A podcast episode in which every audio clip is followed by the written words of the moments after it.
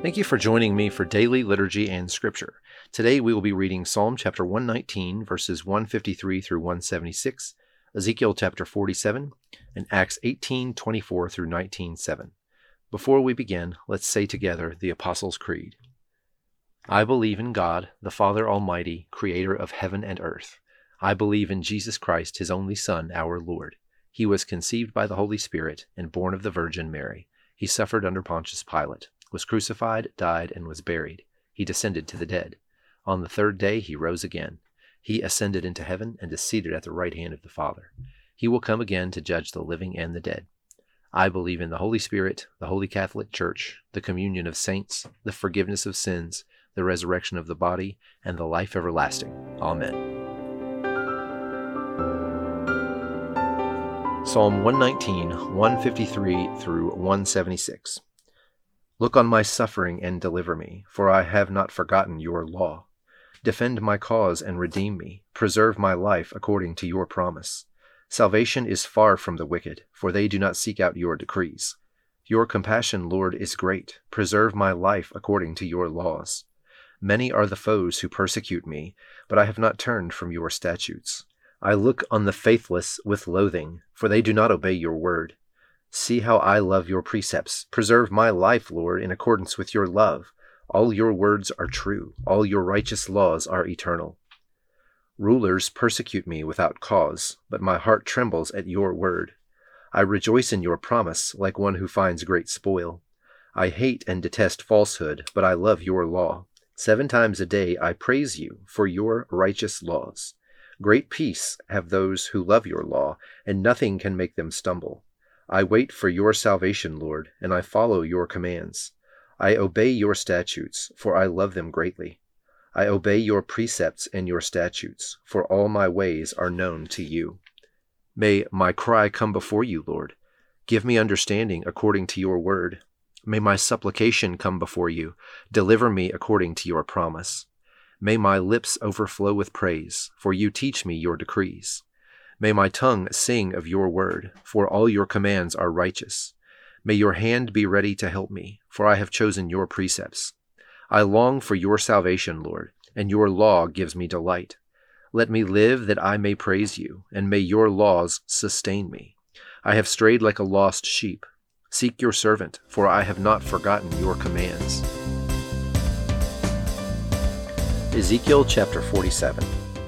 The man brought me back to the entrance to the temple, and I saw water coming out from under the threshold of the temple toward the east, for the temple faced east. The water was coming down from under the south side of the temple, south of the altar. He then brought me out through the north gate, and led me around the outside to the outer gate facing east, and the water was trickling from the south side. As the man went eastward with a measuring line in his hand, he measured off a thousand cubits, and then led me through water that was ankle deep. He measured off another thousand cubits, and led me through water that was knee deep. He measured off another thousand, and led me through water that was up to the waist. He measured off another thousand, but now it was a river that I could not cross, because the water had risen and was deep enough to swim in, a river that no one could cross. He asked me, Son of man, do you see this? Then he led me back to the bank of the river. When I arrived there, I saw a great number of trees on each side of the river. He said to me, This water flows toward the eastern region and goes down into the Arabah, where it enters the Dead Sea. When it empties into the sea, the salty water there becomes fresh. Swarms of living creatures will live wherever the river flows. There will be large numbers of fish, because this water flows there and makes the salt water fresh. So where the river flows, everything will live. Fishermen will stand along the shore. From En Gedi to En Eglaim, there will be places for spreading nets. The fish will be of many kinds, like the fish of the Mediterranean Sea. But the swamps and marshes will not become fresh, they will be left for salt. Fruit trees of all kinds will grow on both banks of the river. Their leaves will not wither, nor will their fruit fail. Every month they will bear fruit, because the water from the sanctuary flows to them.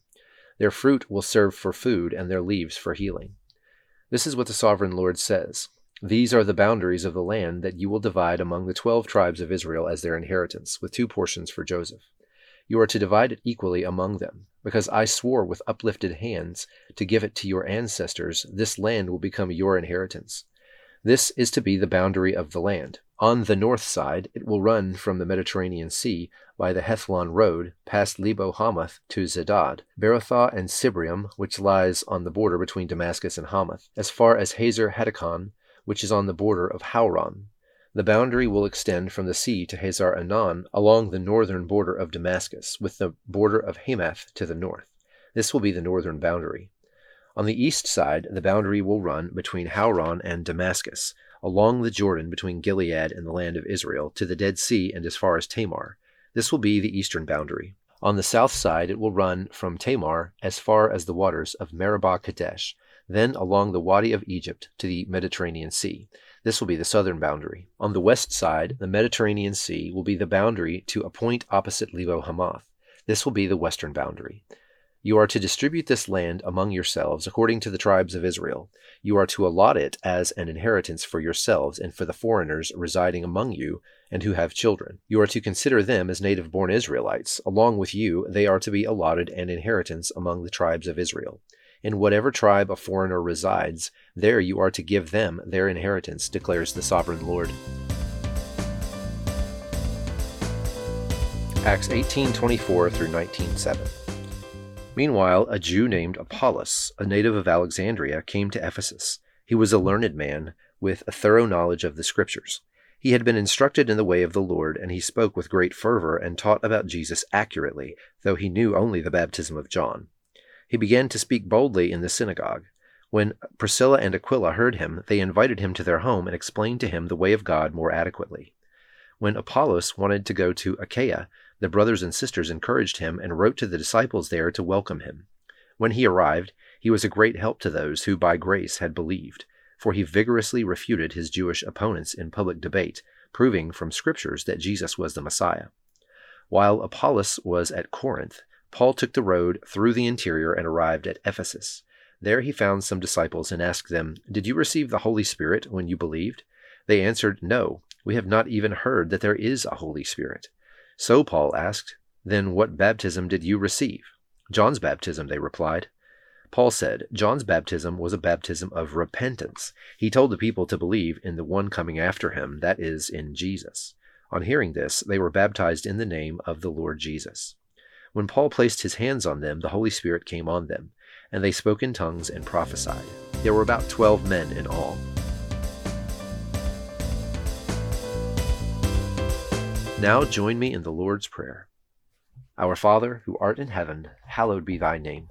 Thy kingdom come, thy will be done, on earth as it is in heaven. Give us this day our daily bread, and forgive us our trespasses as we forgive those who trespass against us.